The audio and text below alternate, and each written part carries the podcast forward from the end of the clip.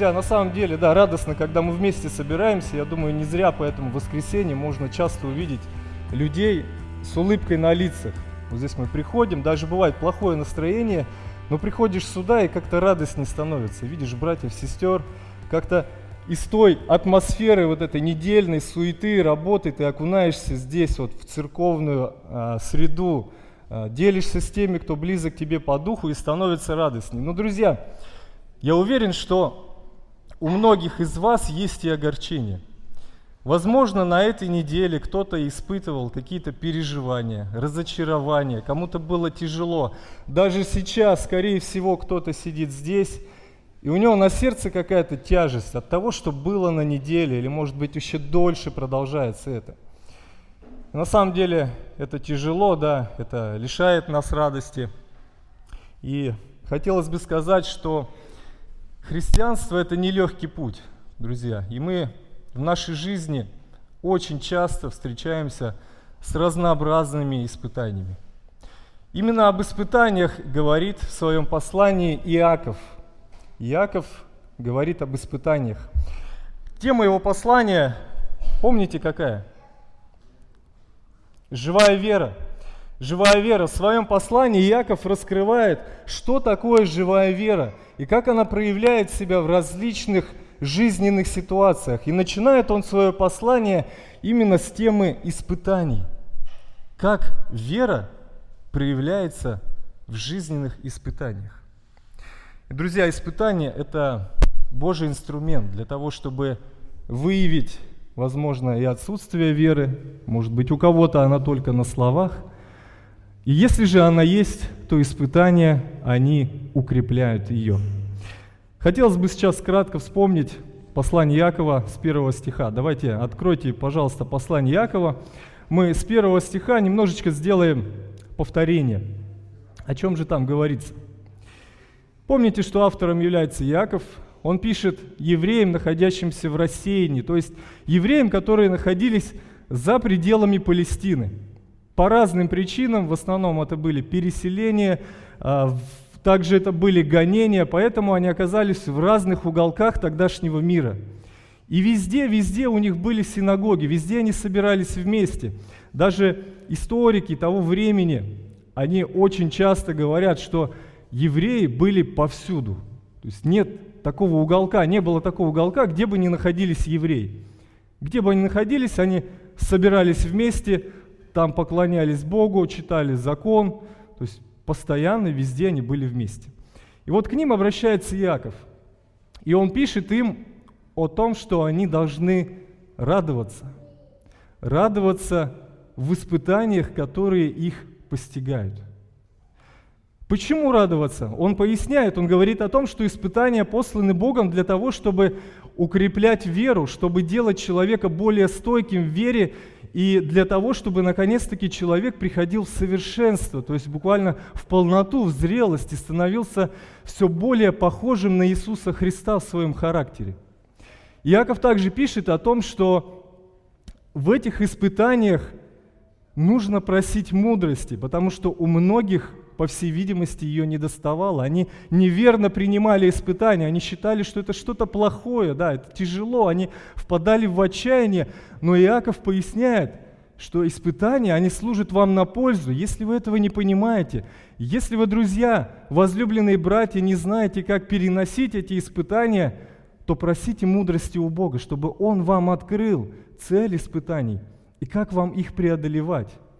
Он говорит о том также, что просить нужно с верою, не колеблясь, не сомневаясь, с верой в то, что Бог способен дать эту мудрость, что Бог способен дать силы, чтобы все преодолеть. И, друзья, хотелось бы также сказать, что испытания, они постигают абсолютно всех людей, независимо от того, богат человек или беден. Вот об этом сегодня мы с вами и будем говорить.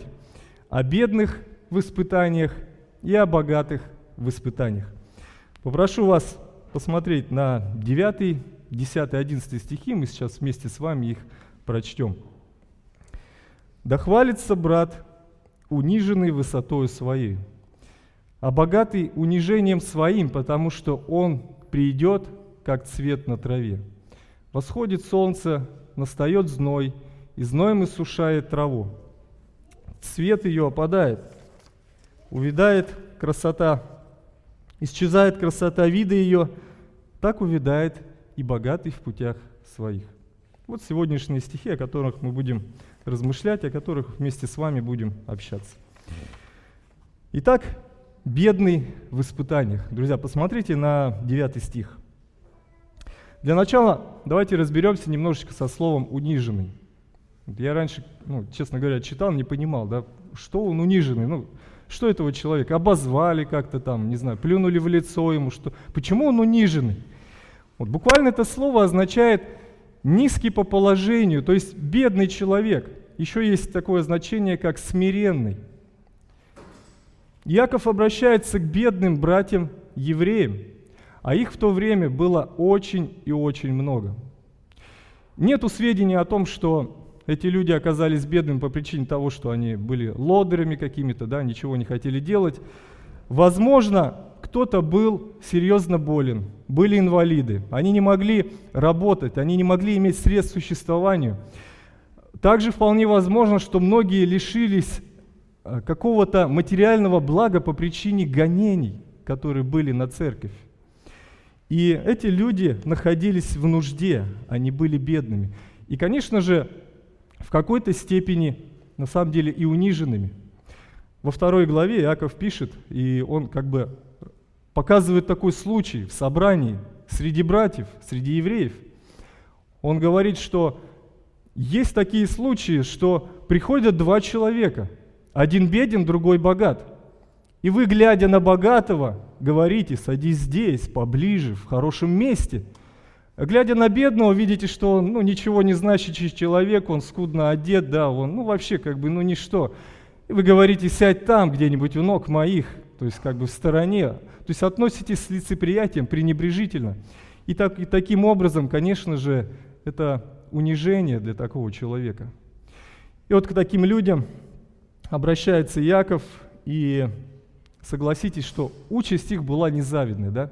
Ну каково быть, каково быть бедным, которого презирают, унижают и ни во что не ставят?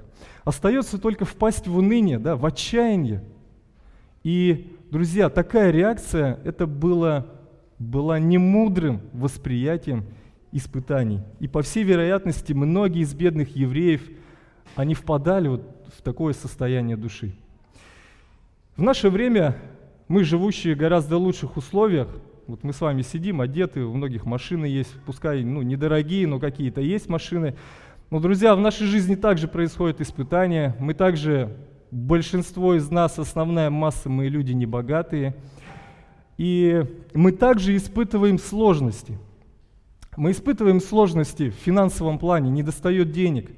Бывает, не достает денег элементарно на лечение. То есть нужно какое-то лечение, нужны хорошие врачи, их нету, этих специалистов. Нужно обращаться в платные клиники, а денег нету. Тяжело. Появляется какое-то отчаяние, разочарование. Многие испытывают угнетение со стороны людей, которые имеют какую-то власть и влияние это тоже все есть. То есть мы во многом схожи вот с теми людьми, которым сейчас обращается Иаков. И мы также в этих ситуациях иногда начинаем думать о том, ну почему все так? Почему именно со мной? Ну что я заслужила? Ну за что, да? Ну почему именно сейчас? Ну почему так долго это все уже длится? Мы начинаем впадать в уныние, в отчаяние, в разочарование, становимся хмурыми, где-то раздражительными. Вот что приносит иногда в нашей жизни испытания. И, друзья, опять же, мы не мудро принимаем испытания, но Иаков вот к нам, да, и к тем людям, вот какой он делает призыв. Как нужно реагировать на вот эти испытания и на то состояние, в котором мы находимся, на эту нищету. Он призывает, посмотрите, 9 стих, какое слово стоит? Хвалиться. Чем хвалиться, друзья? Ну, представьте, тяжело, денег нет, да, там что-то, нужно лечение, нужно еще что-то. Денег нет, за квартиру нечем платить бывает. Вот бывали ситуации лично у меня, нужно платить за съем квартиры, нету денег. Чем тут хвалиться? Тут уже лежишь и думаешь вообще. Ну, лежишь не в том плане, что ничего не делаешь, а просто когда ложишься спать, в голову приходят эти размышления, да. Ночью, да. Лежишь и переживаешь, что же делать, как реагировать. Но Иаков призывает нас, и Бог через Иакова призывает хвалиться этими испытаниями. Почему, друзья? Почему хвалиться? Чем хвалиться? О чем идет речь? Во второй главе Иаков пишет, послушайте, это он говорит, послушайте, братья мои возлюбленные, не бедных ли мира избрал Бог быть богатым и верою и наследниками царствия, которое Он обещал любящим Его? Друзья, речь идет о том положении, которое вот те люди, к которым обращается Иаков, и мы с вами, не имеющие богатств, имеем во Христе. То положение, которое мы имеем во Христе.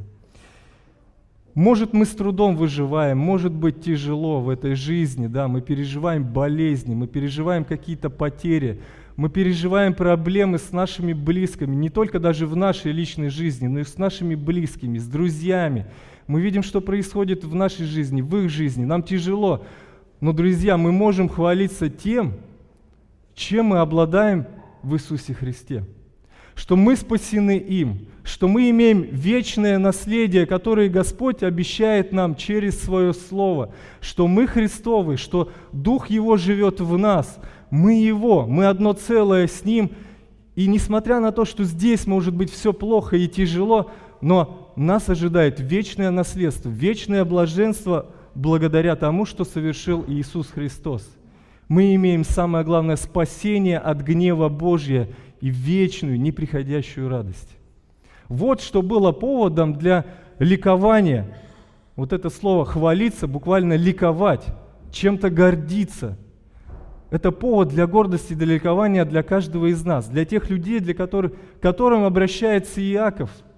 Да, у меня нет ничего, но у меня есть Христос. Вот чем, о, о чем они могли радоваться, друзья. И посмотрите, а, хотела бы сделать такую поправку.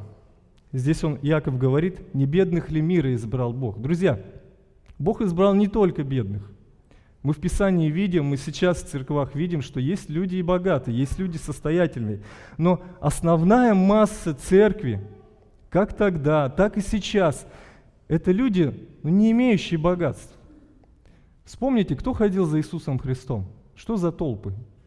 Что это были богатые на колесницах, они за ним ездили? Это были бедные люди, в основной своей массе.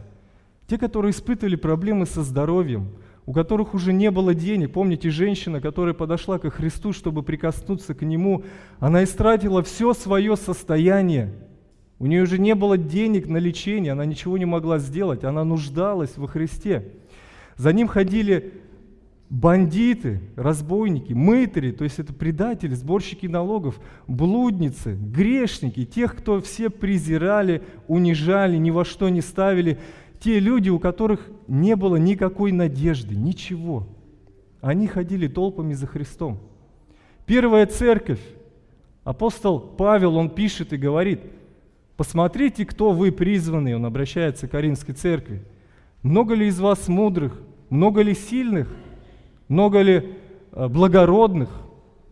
Нет, немного ответ.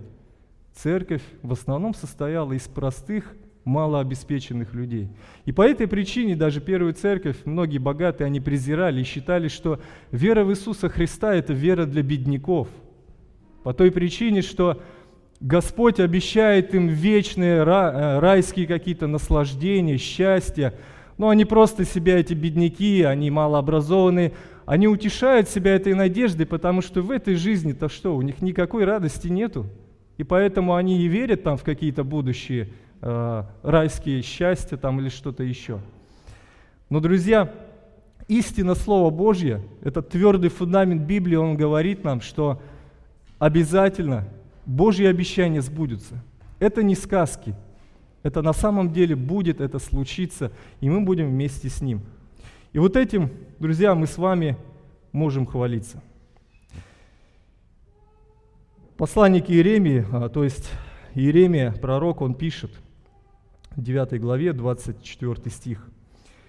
«Хвалящийся хвались тем, что разумеет и знает меня, что я Господь, творящий милость, суд и правду на земле, ибо только это благоугодно мне, говорит Господь».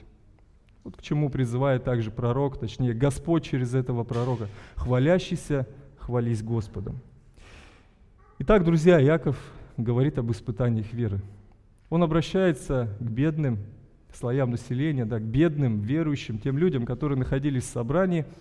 И он говорит о том, что у них есть повод для радости в испытаниях. Он говорит о том, что они могут ликовать в испытаниях. И также эти слова, они спустя 2000 лет, они актуальны и для нас с вами. Мы также можем радоваться, несмотря на то, что происходит в нашей жизни, несмотря на то, что мы видим в жизни наших родственников или друзей. Теперь же, переходя от бедных слоев, давайте поговорим о богатых. Как испытания влияют на богатых? Что происходит с ними? Как богатым нужно принимать испытания? Десятый стих. Да хвалится брат униженный высотой своей, а богатый можно тоже поставить, да хвалится унижением своим. Что такой богатый человек, друзья? Богатый человек, говорит, что он имеет вообще? Что его отличает от бедных? От, а? Денег много у него. Как это проявляется, что у него много денег? У него, может быть, есть хороший дом, хорошая машина, он обеспеченный, он хорошо одевается с иголочки, пиджак, рубашечка, э, хорошо пахнет дорогим одеколоном, он питается в хороших э, заведениях, может быть, в ресторанах может себе это позволить каждый день, о чем мы только, может быть, мечтаем или раз в жизни только бываем. То есть у этого человека есть все для жизни. Да? Он может ехать в отпуск, за границу, отдыхать там, получать удовольствие. Это богатый человек, то есть обладающий материальными какими-то ценностями, чем-то материальным. В Новом Завете э, есть много мест, которые говорят о богатых людях. Богатые люди были также и в церкви Новозаветней, были они, несмотря на то, что основная масса бедняки. Они были. Но, друзья, если посмотреть на Писание, то в основной своей массе богатые люди, их богатство, оно не служило им на пользу. Каким образом? Давайте посмотрим сейчас, я просто прочту несколько мест, прошу терпения, да, выслушать, несколько мест, которые говорят о богатых людях и которые дают им характеристику. Вот как богатство, которым они обладают, повлияло на них. Апостол Павел в послании к Тимофею пишет, «Богатых в настоящем веке увещай, чтобы они невысоко думали о себе и уповали не на богатство неверное, но на Бога живого, дающего все обильно для наслаждения, чтобы они благодетельствовали, богатели добрыми делами, были щедры и общительны». Ну, я думаю, на этом хватит. Следующее место. В том же послании Якова, во второй главе, а вы презрели бедного. Не богатые ли притесняют вас, или не они ли влекут вас в суды? Не они ли бесславят доброе имя, которым вы называетесь? Также послание Якова в пятой главе, он пишет, «Послушайте вы, богатые, плачьте и рыдайте о бедствиях ваших, находящих на вас. Богатство ваше сгнило, и одежды ваши изъедены молью. Золото ваше и серебро изржавело, и ржавчина их будет свидетельством против вас, и съест плоть вашу, как огонь. Вы собрали себе сокровища на последние дни. Вот плата, удержанная вами у работников, пожавших ваши поля. Вопиет, и вопли жнецов дошли до слуха Господа Саваофа. Вы роскошествовали на земле и наслаждались, напитали сердца ваши, как бы на день заклания. Следующее это притча, 18 глава. С мольбою, говорит нищий, а богатый отвечает грубо. Иеремия, 9 глава. Так говорит Господь, да не хвалится мудрый мудростью своей, да не хвалится сильной силой своей, да не хвалится богатый богатством своим. Евангелие от Марка, слова Иисуса Христа. И посмотрев вокруг, Иисус говорит ученикам своим, как трудно имеющим богатство войти в Царствие Божие – Ученики ужаснулись от слов его. Но Иисус опять говорит им в ответ, «Дети, как трудно надеющимся на богатство войти в Царствие Божие. Удобнее верблюду пройти сквозь игольные уши, нежели богатому войти в Царствие Божие». И также, напротив, горе вам, богатые, ибо вы уже получили свое утешение. Евангелие от Луки. Итак, друзья, мы можем увидеть, что богатые люди во многом высоко думают о себе – надеются на богатство, становятся жадными, малообщительными, они притесняют бедных, смело судятся с бедными, потому что суд в основном, во многом мы видим это в Библии, был на их стороне, потому что это были люди значительные. Они, притесня... А, они грубы, они удерживают зарплату, хвалятся богатством, трудно принимают Евангелие, практически невозможно для них это. И пальцев не хватает, утешается земным. Утешается земным. Вот характеристика богатого человека. Во многом в Библии мы видим, что богатые люди, они подпадают под нее. И сейчас, в принципе, то же самое. Что мы увидим, можем увидеть у многих богатых людей? Я не говорю, что это все они такие. Есть богатые, которые, мы видим это в Писании, которые были не такими. Тот же самый Иов. Он имел большое богатство, но он не был таким человеком. Но это как исключение.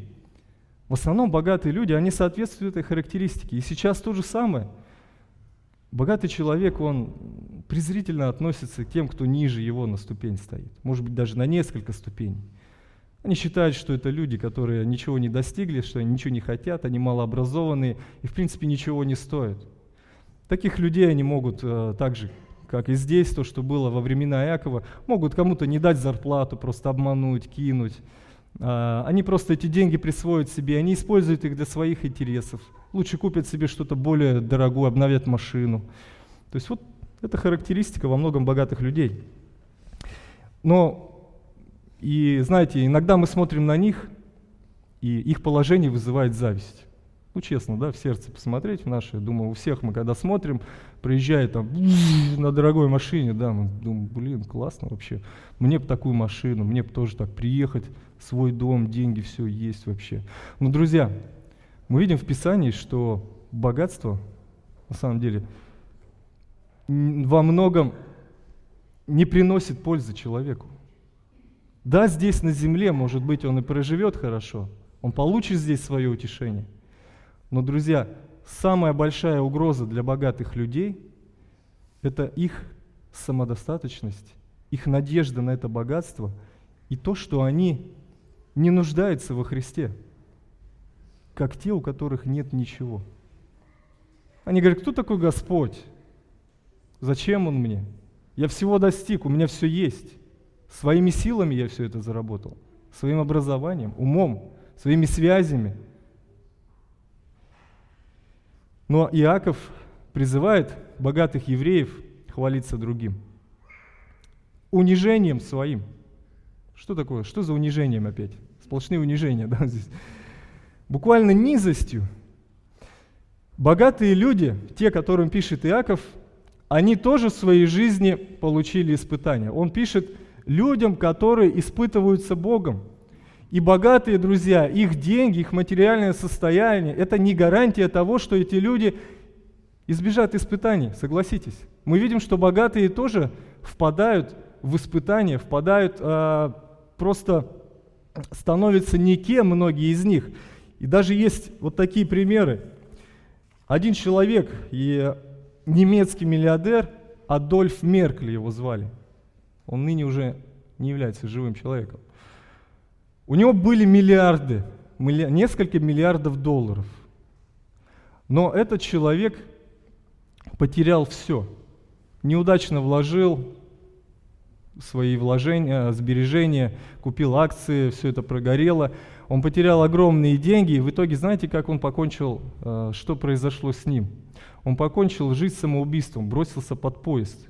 Даже в Википедии есть информация об этом человеке. И родственники говорят, что причиной тому было как раз вот этот крах финансовый, который он потерпел. И это не единичный случай. Также другой человек, англичанин, сейчас вспомню фамилию, здесь написано, звали его Кирк Стивенс, он также бросился под поезд по причине того, что обанкротился. Не надо идти далеко куда-то в Германию, в Англию. Вот у нас, например, в Ишимбае в 2009 году горел торговый центр. Сгорел торговый центр, и многие предприниматели вложили все, буквально всю свою жизнь, все свое дело в то, что у них находилось там внутри, какие-то отделы с вещами, с чем-то еще. И многие за несколько часов лишились всего, абсолютно всего. И остались только с долгами, с кредитами, и, и ничего нет. Все богатство, которое было, исчезло за несколько часов. И даже был случай, что один человек ну, покончил жизнь самоубийством, потому что кредиты, долги, деваться некуда. Вот, друзья, что происходит с человеком, который надеется на богатство, на что-то еще помимо Бога, и когда в его жизни приходят испытания. Но Иаков призывает другому, он просит этих людей обратить внимание на то, что посмотрите, говорит, посмотрите, сейчас в вашей жизни произошли испытания, да, они показали вам, что ваше богатство-то на самом деле, оно ничего не значит. Вы можете его лишиться в любой момент. И вам теперь нужно хвалиться вашим ничтожностью, унижением, низостью буквально, тем, что на самом-то деле вы же такие же простые люди и ничего не можете сделать. И вам остается хвалиться только тем, что у вас есть Господь. Вот о чем говорит Иаков, вот к чему он призывает богатых людей того времени, ну и сейчас тоже. И он еще приводит такую иллюстрацию. Посмотрите, приводит иллюстрацию с чем? С цветком. То есть цветочек. Те люди, которые а, были его получателями, они прекрасно понимали тоже, о чем он говорит. То есть представьте, Палестина, то место, где жили эти евреи, это во многом место, ну, где не было постоянных дождей, где не было там как-то хороший климат для выращивания. Пошел дождик, вырос цветочек, трава, но потом настал дневной зной, подул ветер, а в тех местах ветра были очень горячими, буквально обжигающими. И за день вот этой травинки, этого цветочка не стало.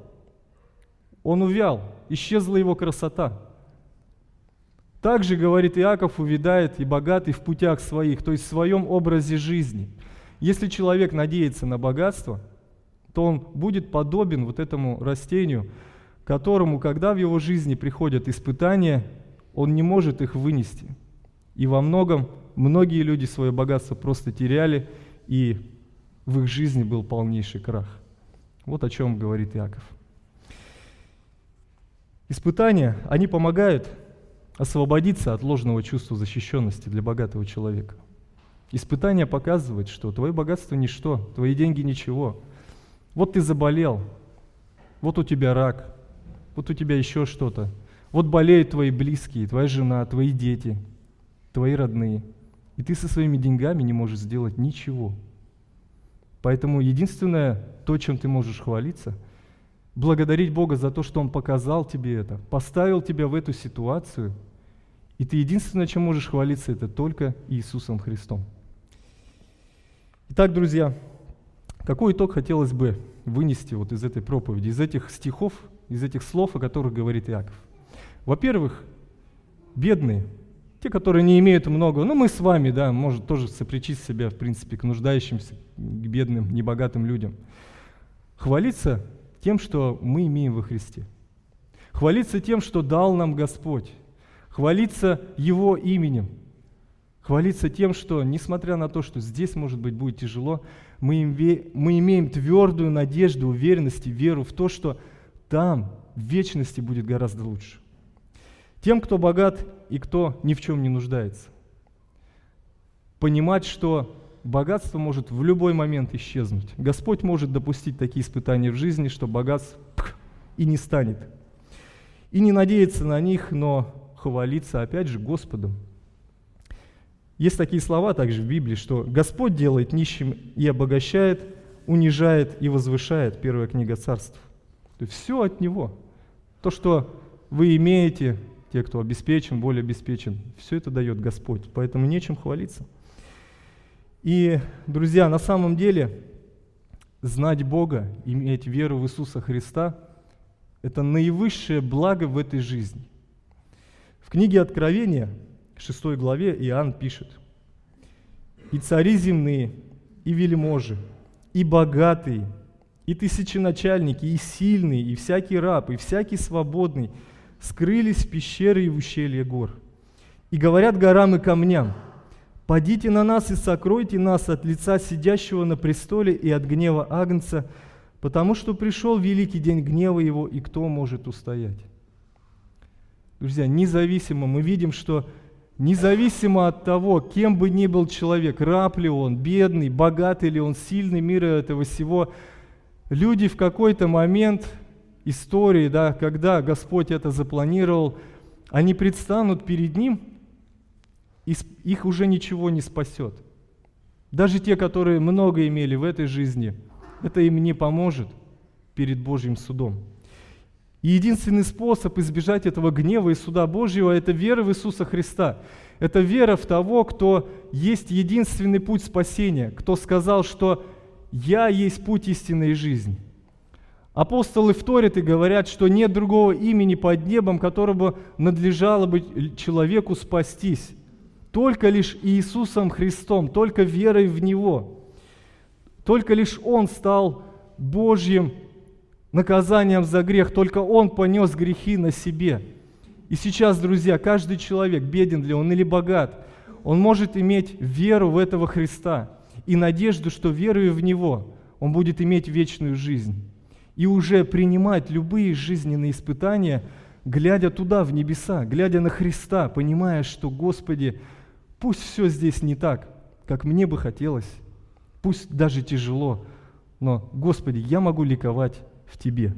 И, друзья, это будет мудрым, мудрым преодолением испытаний, которым призывает Иаков и которым он говорит обращаться с этой мудростью к Богу.